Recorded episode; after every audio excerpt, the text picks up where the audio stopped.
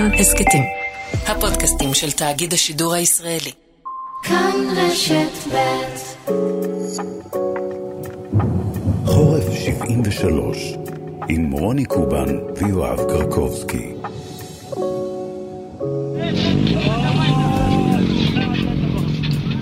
אנחנו יוצאים עכשיו.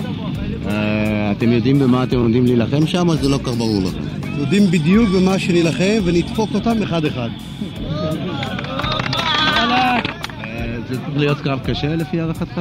כן, אני משער שכן, אבל הפעם נחסל אותם.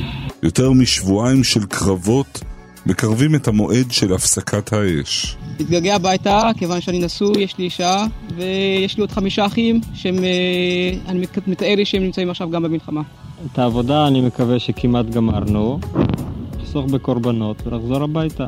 ופגענו בהם קשה, אבל אה, הגיע הזמן שהמלחמה תתפזק. המעצמות מתחילות להתערב כדי לחדול את הלחימה. לחזיתות השונות יוצאים אומני ישראל כדי לשמור על המורל של החיילים, רבים מהם חיילי המילואים. בינתיים החלה שושנה דמארי שרה לחבר'ה, והחבר'ה, כוחותינו, היו מבסוטים לאללה.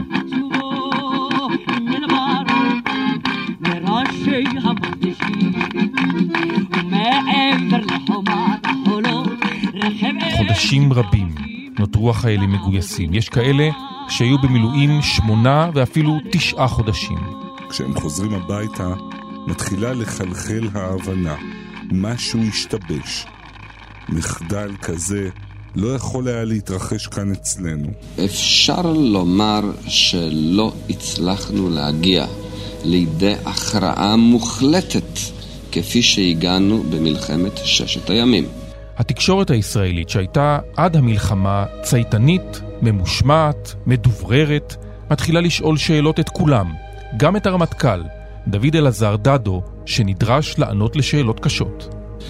לנו לא הייתה האפשרות ליזום כפי שהיה לנו בששת הימים. אנחנו התחלנו אותה בתנאים הקשים של בלימה, הגנה, מעבר להתקפת נגד, ורק לאחר זאת פיתוח מתקפה שלמה. ככל שהתשובות נשמעו לא מספקות, המחאה הציבורית הולכת ומתעוררת, הפגנות, שביתות רעב. הבולט בהם היה כמובן מוטי אשכנזי.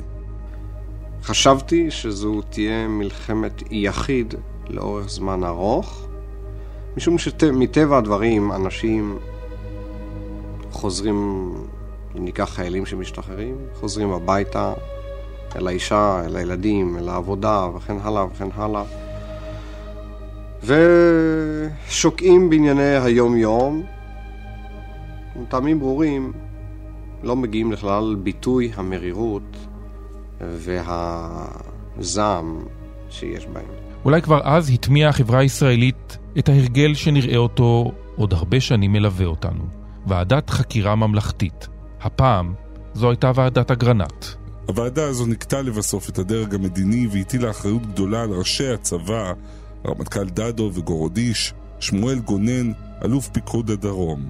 אנחנו נתקלנו כאן בתופעה שלא הכרנו קודם, וזו תופעה של המסות, להילחם במסות, במסות של רגלים, במסות של טנקים, במסות של ארטילריה, במסות של מוקשים, במס... כל דבר הרבה, בטילי נ"ט במסות. גם המסקנות הללו, כרגיל, הותירו פצעים מדממים בחברה. חורף 73 עם רוני קובן ויואב קרקובסקי. חורף 73, הפרק הרביעי, מדינה בטראומה. סדרת תוכניות לציון 50 שנה למלחמת יום הכיפורים, עורכת רבית לוי דמסקי, תחקיר והפקה נדב רוזנצוויג, ביצוע טכני, רומן סורקין, יאיר ניומן ואמיר שמואלי. שלום רוני. שלום יואב. עם ההפתעה של שישה באוקטובר בשעה שתיים פצעה את החברה הישראלית, נראה לי שמה שהתחולל במהלך המלחמה, אבל עוד יותר מה שקרה בסופה, הותיר את החברה הישראלית פצועה הרבה יותר. המלחמה הזו, זה כבר ברור, שינתה לחלוטין את החברה הישראלית כמעט בכל הדרגים. היא יצרה חשדנות, חוסר אמון. והיום נדבר עם מי שנפצעו מהמלחמה הזו פיזית ובעיקר נפשית, וננסה להבין עד כמה השתנתה החברה הישראלית באבחת יום אחד ועוד 19 ימי לחימה.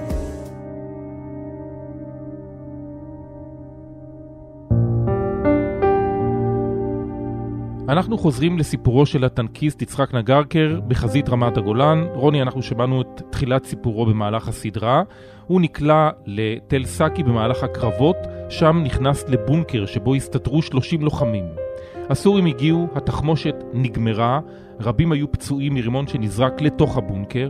מפקד הבונקר, מנחם אונסבכר, הבטיח לכל יושביו עוד נעשה חפלה גדולה בתל אביב אחרי המלחמה. כשהסורים צרו על הבונקר, הורה המפקד ליצחק נגרקר לצאת ולהיכנע. יצחק יוצא מהבונקר מול קנים שלופים של חיילים סורים. הנה תזכורת מרגעי האימה. ואז הוא עושה לי תנועה כזאת, כן, הקלט שיכור מכוון אליי, ועושה לי, מצביע לכיוון הבונקר. כאילו שואל כמה אנשים יש בפנים. בדיוק. ואז אני, תארו לכם שאני עושה תנועה של 30 חבר'ה. הם ישכלו פנימה רימונים, יחסלו את כולם, כולל אותו כמובן, ככל שכן הם פצועים. אני עושה להם ארבע. למה ארבע? צוות טנק. אני עושה להם תלתה. חלאס, זה המספר היחיד שידעתי בערבית, חלאס, ואני האחד שנשארתי. ואז כנראה שהם הבינו שאין להם מה לעשות, הם מסמנים לי לרדת למטה. על רגל אחת ירדתי למטה, עד אז לא הרגשתי שאני בעצמי פצוע, והקרצול שלי היה מרוסק. על רגל אחת ירדתי, נכנסתי לנגמש של הסורים. נגרקר נשבע בידי הסורים, בבונקר נותרו שלושים מחבריו. מרגע זה אין לו שום מושג מה עלה בגורלם. נגרקר היה בשבי הסורי שמונה חודשים. כאשר כבר לקחו אותי לשבי, כן? רצו, כפרים הסורים מנסים לבצע בנו לינץ'. כל הזמן עם שבריות, יללות, מנסים לשחוט אותנו. והחיילים הסורים צוחקים להם, הדה תיירת, הדה תיירת. עכשיו, אני לא יודע ערבית. אז אמרתי, בטח צוחקים עליי ואומרים, הנה, הבאנו תייר, הבאנו תייר. הטעות הזאת התבררה לי כאשר בחקירות, אני אומר להם, אני לא טייס, אני שריונר. אמרו לי, אולי אם ידענו שאתה שריונר, היינו מחסלים אותך, אנחנו לא צריכים שריונרים, אנחנו צריכים טייסים. כמובן מאוד נעלבתי ממה שהוא אמר. עכשיו, במשך שבועיים, כשישבנו במטכ"ל הסורי, הסורים כל הזמן היו צועקים לנו, טבריה חלאס, עכא חלאס, באר שבע חלאס, תל אביב חלאס, אין מדינת ישראל. מלחמה פסיכולוגית. בדיוק, ואמרתי, מדינת ישראל לא קיימת, אני לא קיים, עזבתי את העניין. במשך חמישה חודשים לא ראינו אור שמש, היינו בתוך כלא אל-מאזי בדמשק. סך הכל אחרי חמישה חודשים לוקחים אותנו למקלחות ומחזירים אותנו ללא כיסוי עיניים. אני נכנס פנימה, אני רואה עוד מישהו שמצטרף לחדר שלי, שלנו, כן? חדר, היינו 30 חבר'ה בפנים, 35 חבר'ה בתוך החדר הזה, ואז כאשר הבחור הזה, כל פעם שהיו מכניסים איזה מישהו בתוך החדר, היינו חושבים, בטח איזה שטינקר של הסורים או משהו כזה, היינו חוקרים אותו. הגיע השלב שאני אחקור אותו מטעם השריון, שריון, כאשר הוא מסתובב לכיוון שלי, אני רואה את אותה פציעה, קרוע בבטן, קרוע ביד, אותו אחד שחבשתי במהלך המלחמה. אני כמובן שואל אותו, תגיד, תפסו אותך לתלצקי? אז הוא אומר, כן, אתה זה שחבשת אותי, עניינים וזה. אז אני מיד שואל אותו, תגיד, אבל ראית מה עם הבונקר של תלסקי? הוא אומר, אל תשאל, תוך כדי חדירה של הסורים הם פיחו את כל הבונקר וכל החבר'ה כולם נהרגו. אני אמרתי, מדינת ישראל לא קיימת, אני לא קיים, כאשר אני לא צריך לתת דין וחשבון לאף אחד. תזכרו דבר אחד, ההוראה של אה, מנחם אנסבכר הייתה, חבר'ה, מי שיכול לצאת החוצה, שיצא ויגיד לסורים שאנחנו נכנעים. ואני נכנעתי כמו איזה פחדן, משפן, כל מה שרק תגידו. עכשיו, מה מתברר? שהבחור הזה נתפס, קובי אריאל, נתפס על ידי הסורים, כי החבר'ה שלו ברחו לו, והשאירו אותו פצוע בשטח. למחרת היום הסורים אוספים אותו, עושים סריקה בשטח, אוספים אותו ומעבירים אותו לשבי, וכאשר שאלו אותו מאיזה יחידה אתה, הוא אומר להם שאני נווט סקיוק.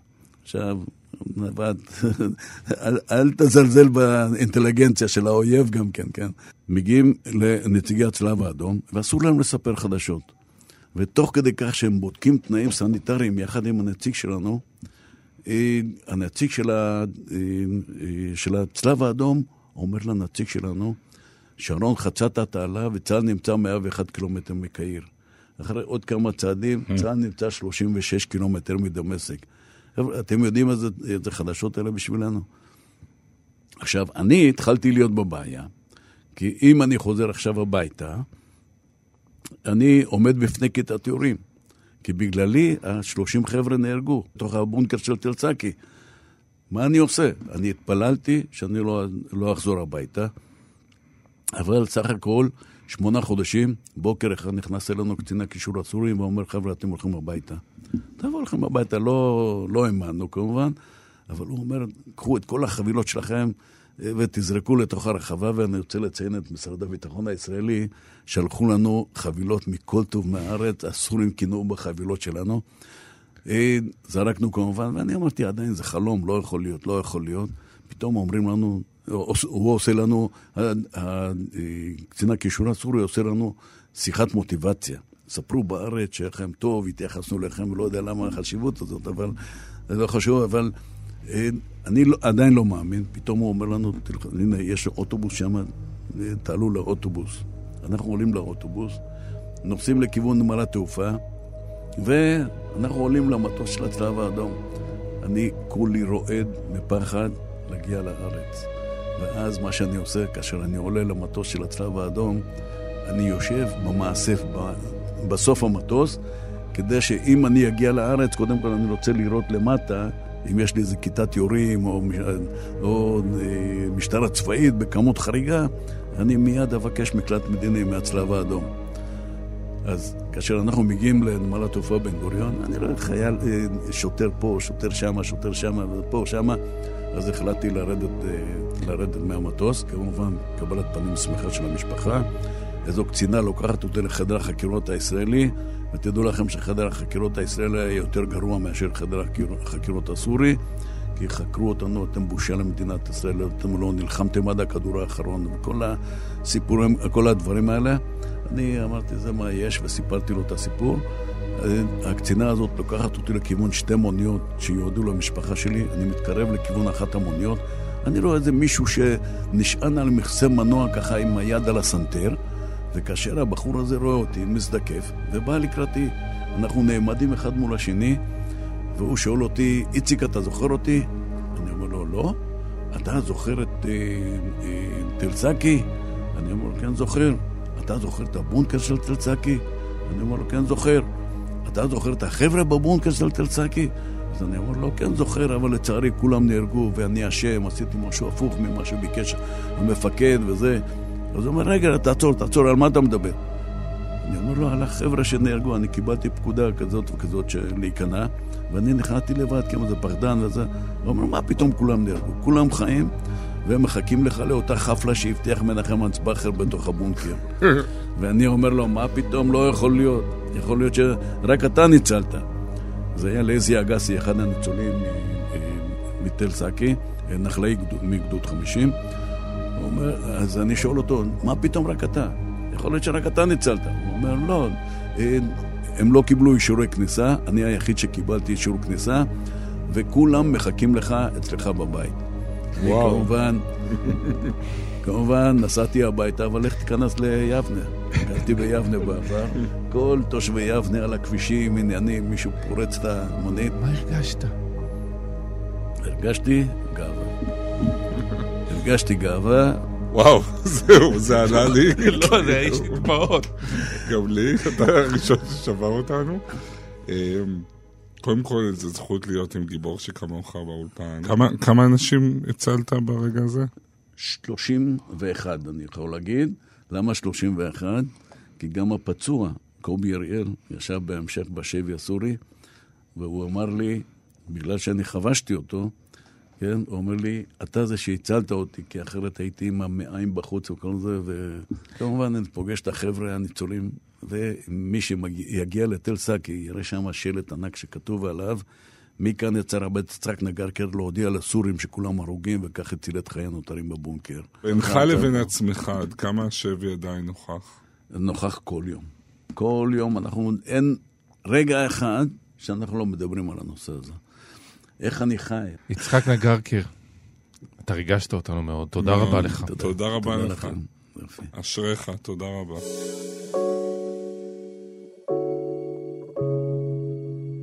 שלום אביהו מדינה. שלום רוני קובן ויואב קרקובסקי. אתה חייל מילואים. אז המלחמה תופסת אותך איפה? המלחמה תופסת אותי באמצע של אה, חיים של חייל משוחרר, שהמקצוע שלי, יהלומים, זה היה הפרנסה שלי, אבל למזלי הייתי עצמאי ויכולתי להרשות לעצמי. אני הייתי, במלח... אני הייתי ב... ביום כיפור שמונה חודשים. מגויס. כן. מה החוויה שאתה... שנצרבה אצלך מהמלחמה הזאת? ההפתעה הגדולה כלוחם? הקרבות הקשים שהיו בתעלה? לא האמנתי בשום מקום, בשום זמן, שאנחנו יכולים להיות מנוצחים. במלחמה הזו, המלחמה הזאת הוכיחה לי שאנחנו לא בלתי מנוצחים. היינו על קצה קצהו של הפסד, והמצב היה קטסטרופלי, והבלגן חגג, וכל אותם גנרלים, פוליטיקאים, הם מבשרים בשער שהבטיחו שאנחנו כל כך חזקים שאף אחד לא יעז להתגרות בנו. מסתבר שזה היה לא יותר מאשר בדיחה. כי הם פגעו בנו קשה מאוד ביום כיפור, ואנחנו על אף כל הסימנים סירבנו להאמין. מעניין שאחד הדברים הראשונים שאמרת זה על ההנהגה ועל כישלון הקונספציה ועל כמה לא היינו מוכנים. ראיינו גם את אביגדור קהלני, הוא אמר, לא כעסתי, בזמן המלחמה בוודאי הייתי מרוכז בלשרוד. אתה כעסת?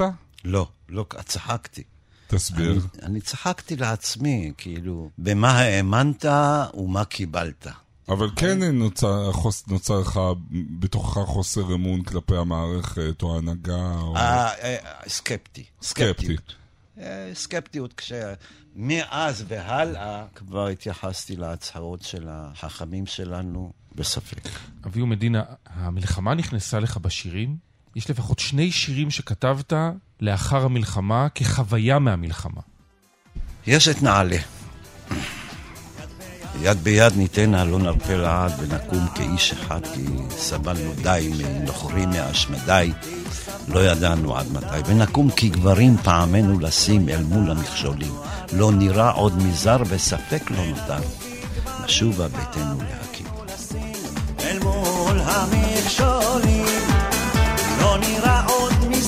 וספק לא נותר.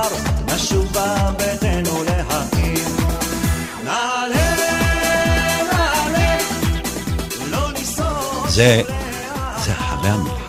כאילו היו אנשים עם ייאוש. כאילו, איך זה קרה לנו? איך זה קרה לנו? אנחנו כמעט הפסדנו את המדינה שלנו. איך הפתיעו אותנו? איך? מה אמרו לנו ומה קרה? היו הרבה כאלה שקיבלו ייאוש. אז זה משהו שבא כאילו לעודד. גם את אל תירא, זה אל תירא ישראל, כתבתי אחרי מלחמת ההתשה. זה היה, זו הייתה מלחמה די מעייפת. ואנשים התחילו, בואו ניסוג. והפחד אה, היה די גדול.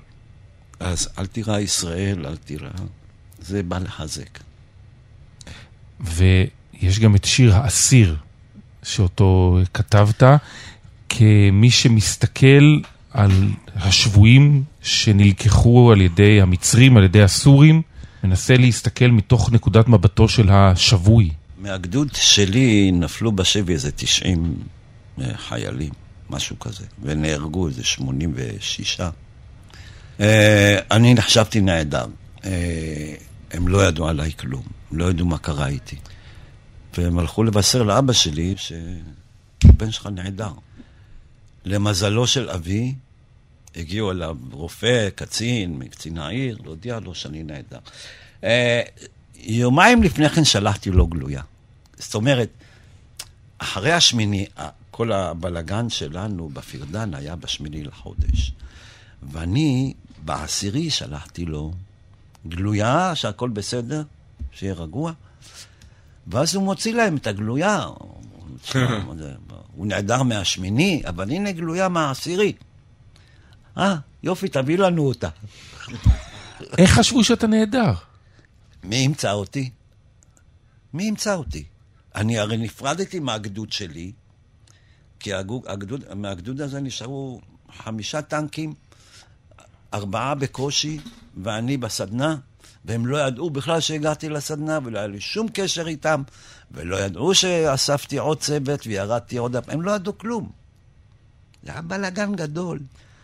אה, מי שנשאר זה בריק ועוד כמה אנשים. השבויים שלנו אה, במצרים כל הזמן היו אצלי אה, בלב, על הסבל שלהם. ואני כל הזמן נעתי בכתיבה שלי משרנסקי לחבר'ה שלי השבויים במצרים. על זה כתוב השיר. אביהו מדינה, תודה רבה לך. תודה רבה רבה, אביהו, תודה רבה. בבקשה, יקירי. תודה. אתם מאזינים לחורף 73 עם רוני קובן ויואב קרקובסקי. שלום אביגדור קהלני. שלום, שלום. 50 שנה. לפני 50 שנה לא האמנתי שאני אגיע לגיל הזה. עוד מעט 80. 80, כן, עוד מעט אני כבר, עוד חצי שנה בערך. התמונה שנחרטת לך כשמתקשרים אליך להזמנה להרצאה לקראת 50 שנה למלחמת יום הכיפורים, כשאתה יודע שאתה בא להתראיין, מה התמונה שעולה לך? מעניין אותי מי זה המראיין, אם הוא היה פה או לא היה פה לפני 50 שנה. לצער הלב, לא היינו אז. לא היינו. אבל אתה יודע, זה, אמרת משהו נורא מעניין, כי אני חושב ש...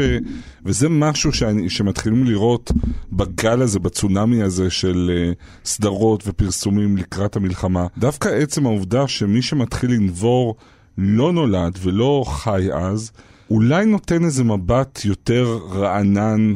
על, על, ה, על המלחמה ההיא. זה אומר שאני צריך להתחיל להסביר לך את הרקע של המלחמה הזו, שהיא מתחילה אצלי בששת הימים, ולדעתי היא, המלחמת יום הכיפורים היא תוצאה של מלחמת ששת הימים, ואני הייתי שם על הטנק הראשון. תפיסת העולם שלי איננה ביום כיפור ופתאום כן. בום. אז בוא תן לנו, אבל זה בדיוק השאלה הראשונה שיואב רצה לשאול. החוט שמחבר בין 67 ליום הכיפורים. תראו, אה, בששת הימים הייתי טנק ראשון, חציתי, נפגע, טנק ראשון, טנק שני, שלישי, שכבתי שנה בית חולים.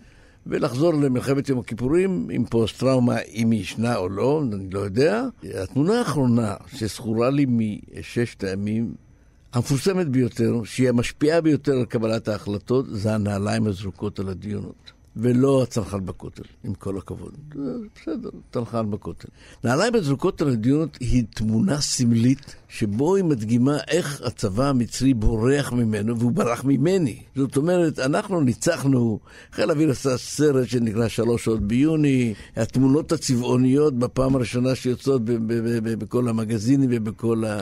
מצעד צה"ל ב-68, כן, בחוצות ירושלים כן, המאוחדת. אני, אני, אני, אני, אני לא מדבר על אופוריה. אנחנו התאמנו פי חמישה ממה שמתאמנים היום.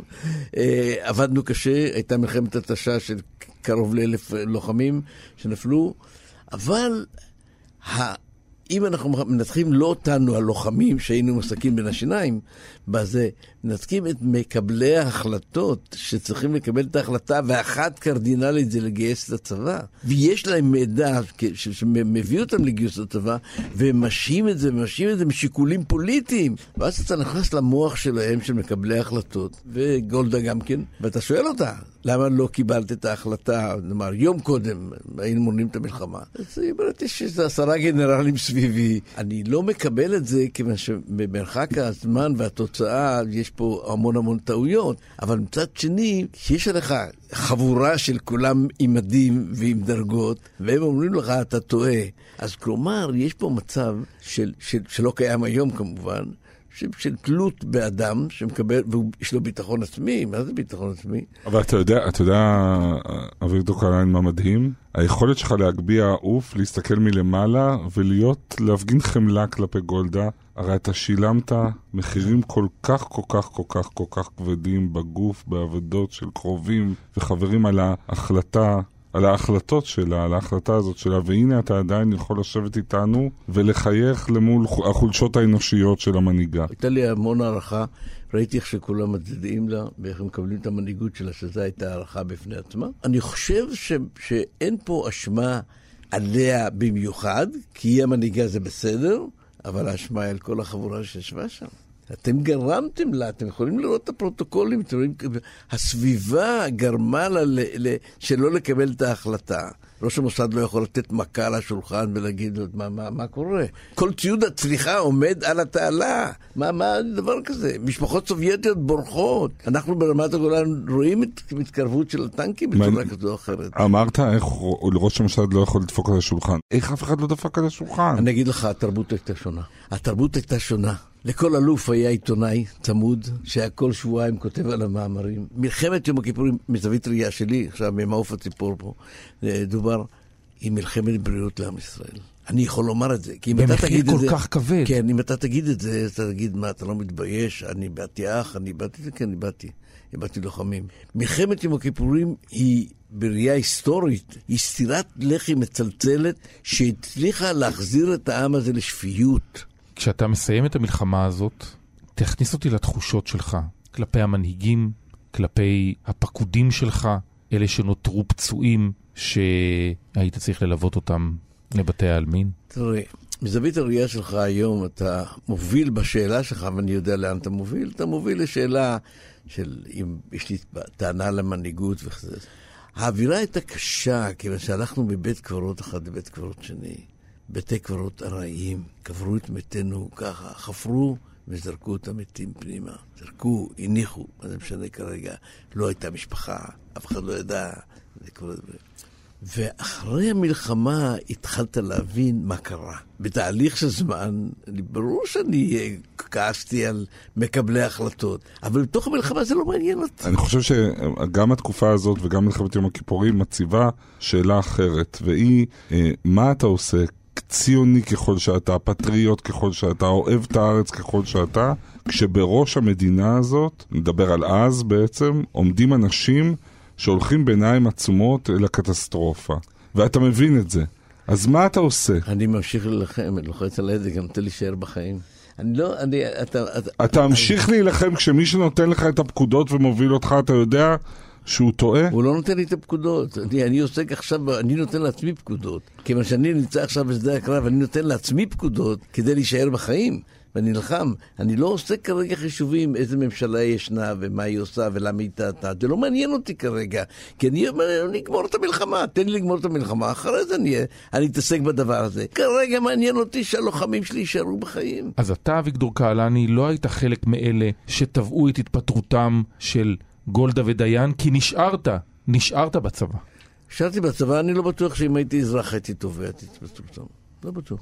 יכול להיות שהאדם הוא תבנית נוף מולדתו, והתבנית שאני צמחתי מתוכה מביאה אותי לחשיבה אחרת. אני נפגשתי עם ערפאת פעמיים, חיבק אותי, נשק אותי, התאהב בי.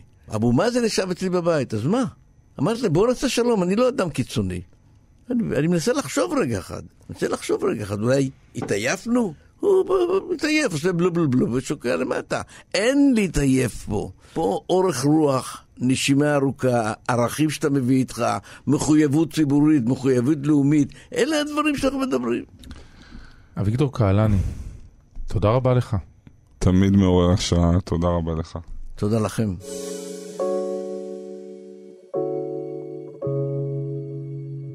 שלום עקיבא אלדר. שלום חברים. בתקופה הזאת שקדמה למלחמת יום הכיפורים, נעשה איזשהו שיפט אישי בקריירה שלך. נכון. ואתה אה, מזומן לשמש אה, עיתונאי אצלנו כאן, בכל ישראל, נכון. בשידור הציבורי. כן, זה, זה התחיל בכך שממש יום-יומיים לפני המלחמה, אה, שתיתי קפה עם אה, רפי אונגר, שהיה איש רדיו בכיר ונערץ. והוא שידל אותי, הוא אמר, יש לך קול רדיופוני, ואתה נראה לי גם בחור רציני, למה לא תבוא אלינו ברדיו, מחפשים אנשים? אמרתי לו, טוב, ניפגש. אנחנו ממשיכים לשאול, ולי יש בינתיים זמן קצת למחשבה. התעדכנתי כאן אצל אחד האנשים, ומסתבר לי, כי לא בהפתעה, הרי זו מלחמה, שהנגמ"ש הזה הוא מגיע כמעט לכל דבר, פרט לירי נשק קל. אני ככה מהרהר ביני לבין עצמי, כרגע גם בקול רם, גם לזה בעצם אין לי סיבה מדוע. אני שואל את עצמי, מה אני בעצם עושה פה? ולמעשה אין לי תשובה. עוד כשהייתי בתל אביב, אמרתי לחבר'ה, תראו, יש אחד משוגע אונגר, יכול להישאר בתל אביב, אבל יורד לחזית. יודע שהכל יכול לקרות לו, ובכל זאת יורד. כולם אמרו לי, אחד אני זוכר במיוחד, כי עליו זה עבר במלחמת ששת הימים, אונגר באמת טיפש. האם אני באמת טיפש? בחיי שאינני יודע. אני נתפסתי באפשרות השידור כבתירוץ לראות פעם את החזית, את המלחמה, את החיים על החיים או על המוות, מקרוב, מלמטה, מהחולות, מן האמת, לא רק מהספר, מהסרט או מהחוויה האישית שבדיעבד. רפי יצא אל החזית, בהקלטה הזאת הוא מהרהר מעט בשאלה, אולי זה רעיון לא כל כך חכם שאני רץ אל החזית הזאת. אולי זה אפילו טיפשי מצידי. כן, אה, אני, אני זוכר את האמירה הזאת של, של רפי, והפקפוק אה, הזה רודף אותי. זאת אומרת, אני שואל את עצמי, אני הייתי אמנם כתב מדיני, לא הייתי באזורי קרבות, אבל האם אה, זה ממש נכון לסכן את עצמך, ויותר מזה, להשאיר אחריך יתומים בשביל להביא סיפור קצת יותר טוב? זה כשאני רואה אנשים... שמתפרצים, אני זוכר את, רון, את השידורים של רון בן ישי כמובן, מהחזית, שהוא היה רץ אחרי הכדורים אה, וחיפש את המלחמה. ובעצם זאת הייתה המלחמה הראשונה שמצולמת ומשודרת אל הבתים. ששת הימים הייתה ביומני כרמל, 73 כבר הגיע אל המקלטים. איך זה בעצם חלחל אל הציבור? איזה שינוי זה עשה? קודם כל זה העביר את המסר שהעיתונאים והצבא נמצאים באותו צד. ביקורת בזמן אמת, זהו, ודאי שלא הייתה. זה בדיוק מה שאני רוצה להגיד. אתה, אתה, כשאתה אומר לעצמך, הנה, זה המלחמה הראשונה בישראל שיש בה טלוויזיה, אבל זה לא הגביר את מינה, מידת הדמוקרטיזציה של, של הסיפור שאנחנו כצופים מקבלים, להפך. קודם כל היה אז מושג אה, שלא רק לצנזר, זאת אומרת להעביר לצנזורה, אלא לדברר. זאת אומרת, היינו צריכים להעביר את הכתבות ולחכות לאיתות, ואתם יודעים, אז לא היו... לא הייתה הטכנולוגיה שנמצאת פה לפנינו על השולחן, אלא היינו צריכים לשלוח את הקלטת אה, לצנזורה ולדובר צה"ל, וכמובן, אה, נדמה לי שהנוהג הזה קיים עד היום, שנציג של דובר צה"ל, נציגה של דובר צה"ל, היו מתלווים לכתבים לשטח. והיו מקרים שהיו מפסיקים אותם בזמן שידור. משהו בתקשורת הישראלית השתנה כמעט לחלוטין. זאת לא אותה תקשורת של החמישה באוקטובר 1973. אי אפשר להגיד בהכללה שכל התקשורת השתנתה. היו אה, אנשים כמו אורי דן עליו השלום, שהמשיך להריץ את שרון גם אחרי המלחמה. אה, היו אלופים שהיו להם הכתבים שלהם. הכתבים הצבאיים, אני לא אזכיר שמות, חלק כבר אה, לא איתנו, המשיכו לסגוד לצה"ל. אבל מהצד השני, הפרשנים המדיניים, הפרשנים הפוליטיים, אה, הרשו לעצמם למתוח ביקורת. עדיין, העניין הזה שכל העם חזית, כולנו, זאת אומרת, זה, זה צבא שיש לו מדינה, והנה אתם רואים במחאה, מי מוביל את המחאה?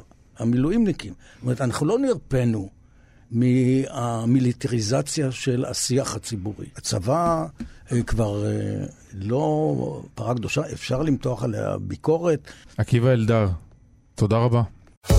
אתם מאזינים לחורף 73 עם רוני קובן ויואב קרקובסקי. שלום לפרופסור מירון מדזיני, מי שהיה דוברה של גולדה מאיר במלחמת יום הכיפורים. התדמית של גולדה מאיר, כמו גם של משה דיין, נפגעה מאוד במלחמה הזאת.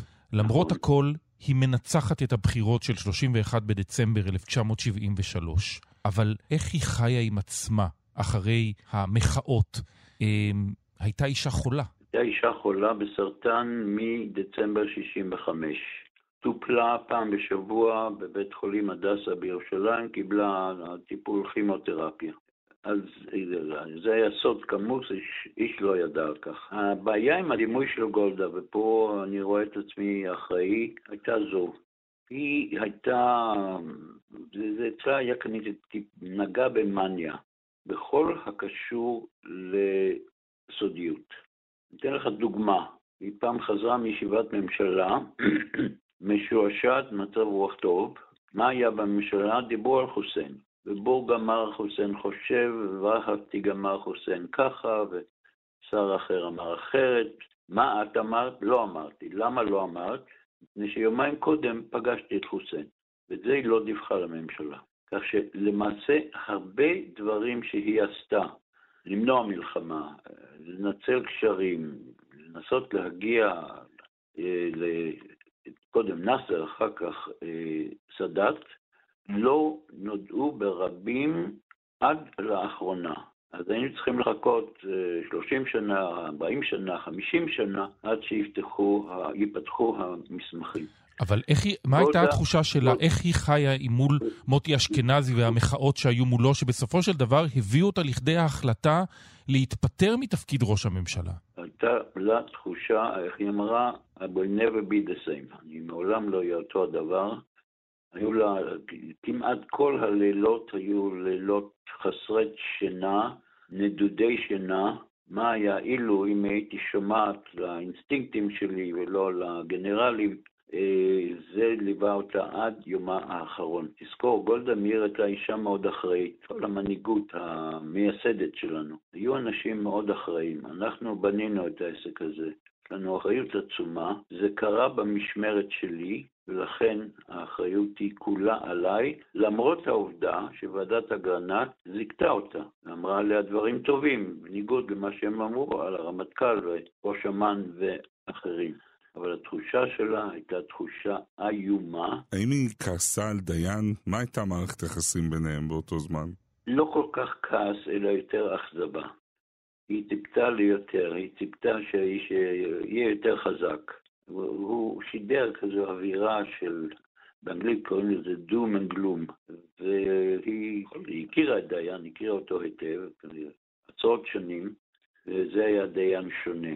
הרבה יותר עצור, הרבה יותר מפוקח. אבל אחת ההשלכות של הדיון של יום שני הייתה הקמת קבינט מלחמה, שמנה חמישה אנשים, גולדה, דיין, דדו, יגאל אלון וישראל גלילי.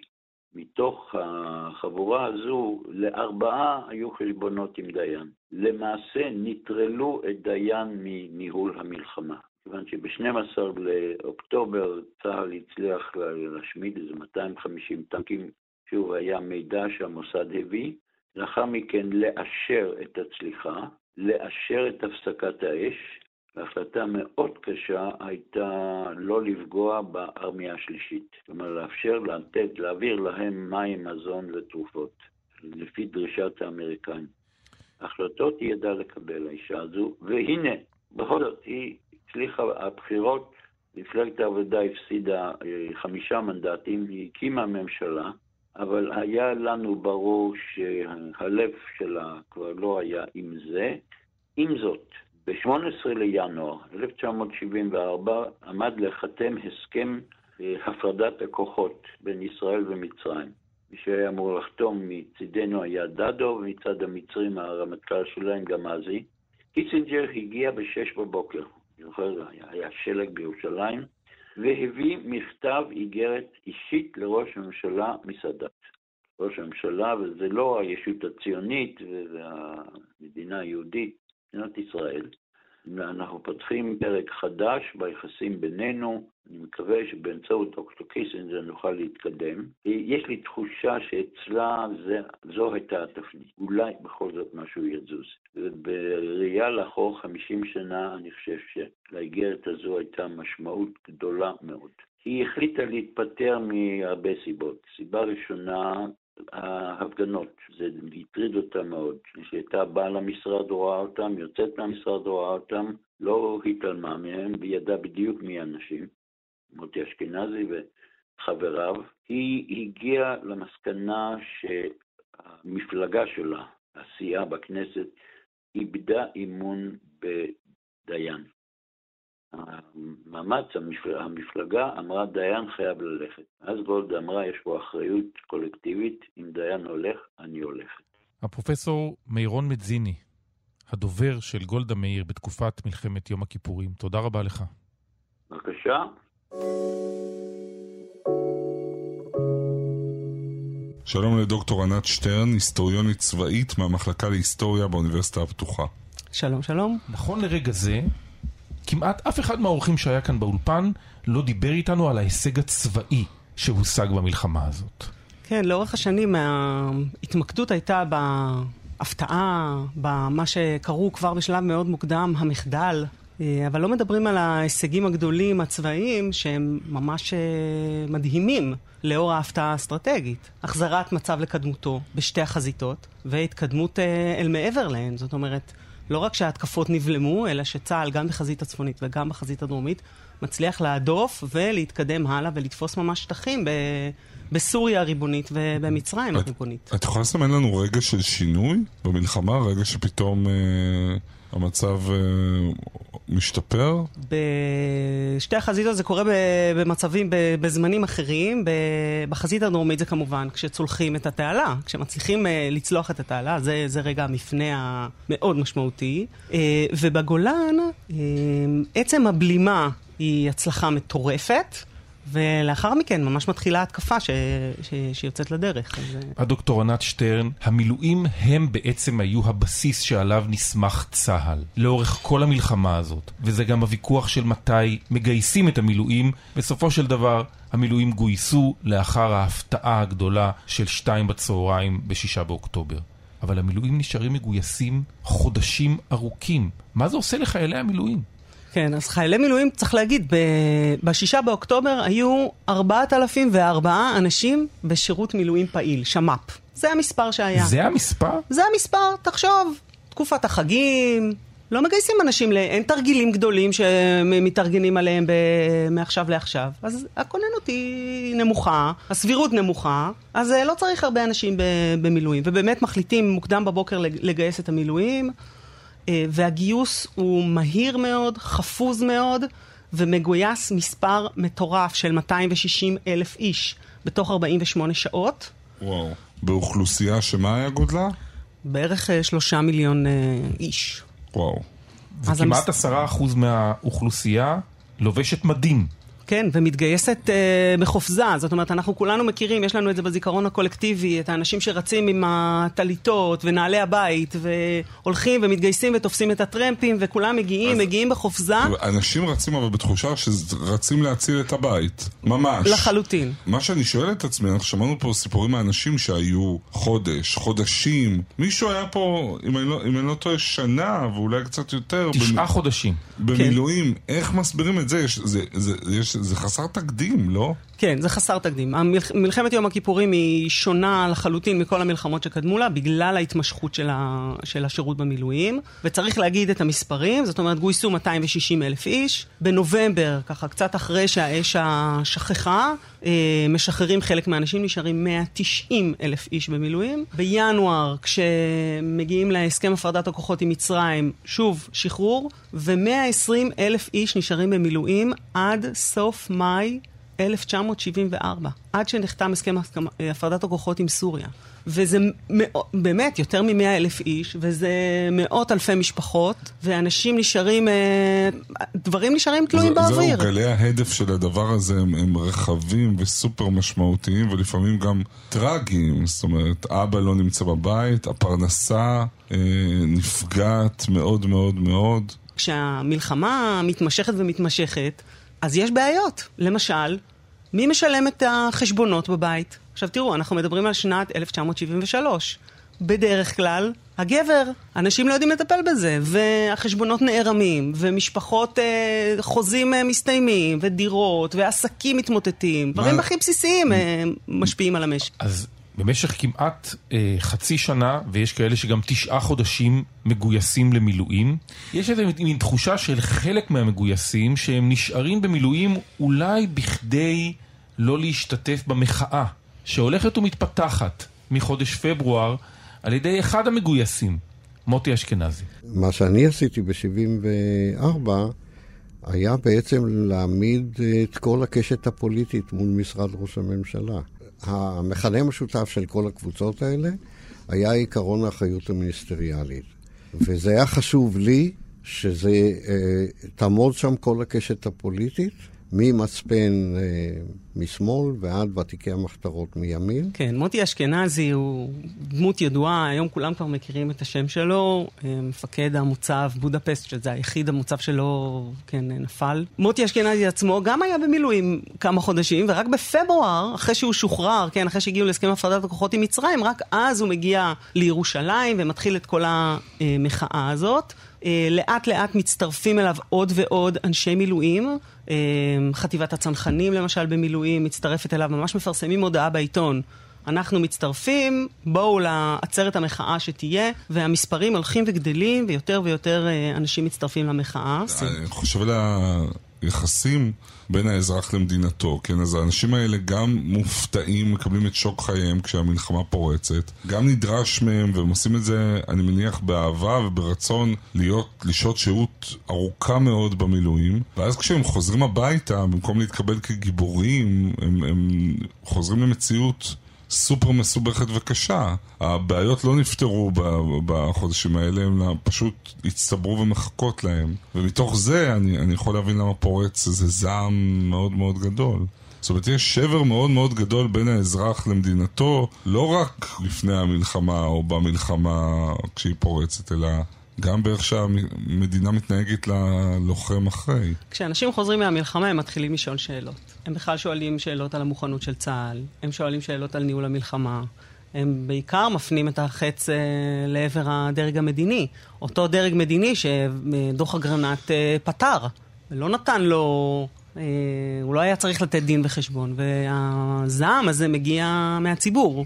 מאותם מילואימניקים, שאליהם כמובן מצטרפים סטודנטים וכל מיני קבוצות בחברה הישראלית. טוב, הנה אנחנו שלא יכולים לחשוב על המחאות של עכשיו, לא? במה זה דומה ושונה? אז אחד הדברים שעלה עכשיו, באמת מדברים על, תמיד אומרים זה תקדימי, זה תקדימי. הנה מילואימניקים שבאים בטענות אה, משמעותיות אה, לדרג המדיני ו... ומצליחים גם.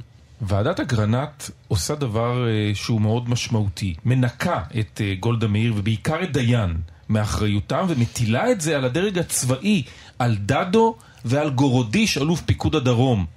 הם מרגישים שנעשה להם עוול אדיר. נעשה להם עוול אדיר? ועדת אגרנט, הפוליטיקאים, מאחר שהם פוליטיקאים, אז הם עשו... אה, הגדרה מאוד uh, מסוימת של מה יבדוק הדוח הזה. הם לא בדקו, התחלנו ודיברנו על הניצחון הצבאי. הם לא בדק, הוועדה לא בדקה את ההתנהלות לאורך כל המלחמה, אלא רק בתקופה ההתחלתית שלה. Uh, ושם באו בטענות גם לרמטכ"ל וגם לאלוף פיקוד דרום וגם uh, כמובן לראש אמ"ן. על פיקוד, בפיקוד הדרום יש בהחלט רגליים לביקורת שנשמעה אה, באשר להתנהלות, בעיקר באופן שבו אה, החזיקו את קווי ההגנה ומה... איך, איך שניהלו את המלחמה. זאת אומרת, ניהול המלחמה לא היה טוב, ולכן גם הביאו את אה, בר-לב וכולי. אה, לגבי דאטו, זו שאלה יותר מורכבת. למה? כי לא מתייחסים לחלק השני. לא מתייחסים לחלק השני של המלחמה. תראו, גם ארה"ב הופתעה בפרל הרבור, ועדיין הובילה לניצחון אדיר, לא שאני משווה, בין uh, מלחמת העולם השנייה, אבל אני, מה שמעניין כאן זה שיש הפתעה אסטרטגית. וזה שכוחות, הרמטכ"ל מצליח לגייס את כל הכוח ו- ו- ולהביא להצלחות האלה, עם כוח אדם מצומצם, בהפתעה, זה הישג אה, ראוי להערכה, ו- לפחות. הדוקטור ענת שטרן, תודה רבה. תודה לכם. תודה. יום הכיפורים מתקרב. עברנו בארבעת הפרקים הללו מסע קצר ומאוד לא ממצה של מה שהתחולל כאן בעצם לפני שנולדנו. אני רוני אקח מהסדרה הזו לצום יום הכיפורים את אמנון, אביגדור, את נגרקר, את הדסה ובעיקר את יעקב. המורה שלי, יעקב טרוסטלר, איתי לאורך כל יום הכיפורים הזה. סיפוריהם וגם הדמעות ששטפו את עיניהם ופניהם כאן באולפן לא יעזבו אותי כנראה גם במוצאי יום הכיפורים הזה. אתה, יואב, נולדת שנה וחצי אחרי המלחמה, אני אפילו ארבע שנים אחריך. אנחנו לא ממש ילדי חורף 73. שמואל אספרי כתב את השיר הזה בביצוע להקת חיל חינוך מיוחד לציון 21 שנים למלחמה הזו. וכן, השיר הזה הצליח להיות שיר של דור, הדור השני, של המלחמה ההיא. אנחנו הילדים של שנת שבעים ושלוש. חלמתם אותנו לראשונה עם שחר, בתום הקרב... חורף 73. סיימנו את סדרת התוכניות לציון 50 שנה למלחמת יום הכיפורים. עורכת רבית לוי דמסקי, תחקיר והפקה נדב רוזנצוויג, ביצוע טכני רומן סורקין, יאיר ניומן ואמיר שמואלי. תודה יואב. תודה רבה רוני.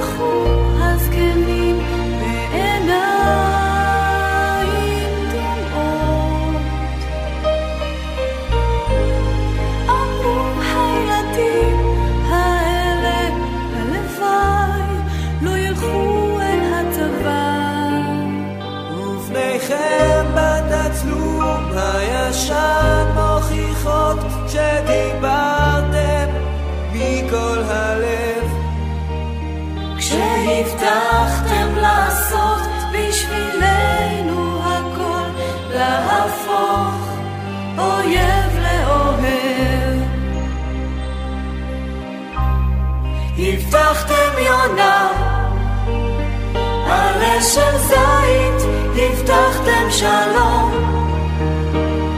בבית, הבטחתם אביב ופריחות, הבטחתם לקיים. הבטחות, הבטחתם יונה.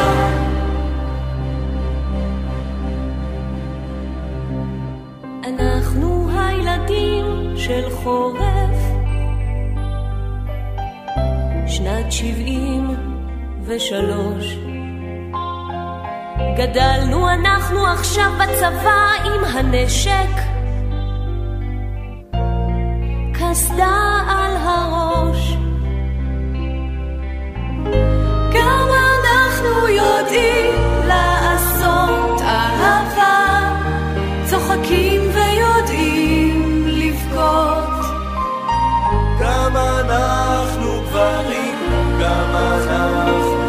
נשים, גם אנחנו חולמים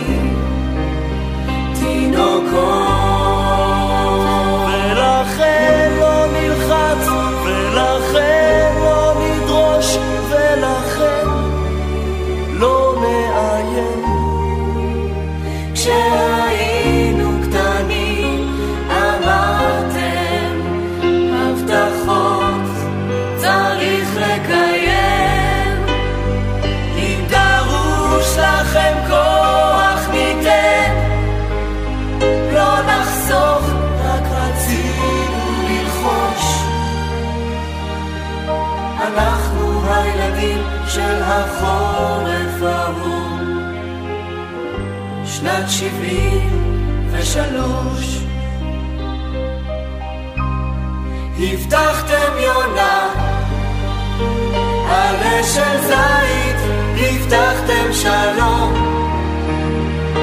בבית, הבטחתם אביב ופריחות, הבטחתם לקיים הבטחות,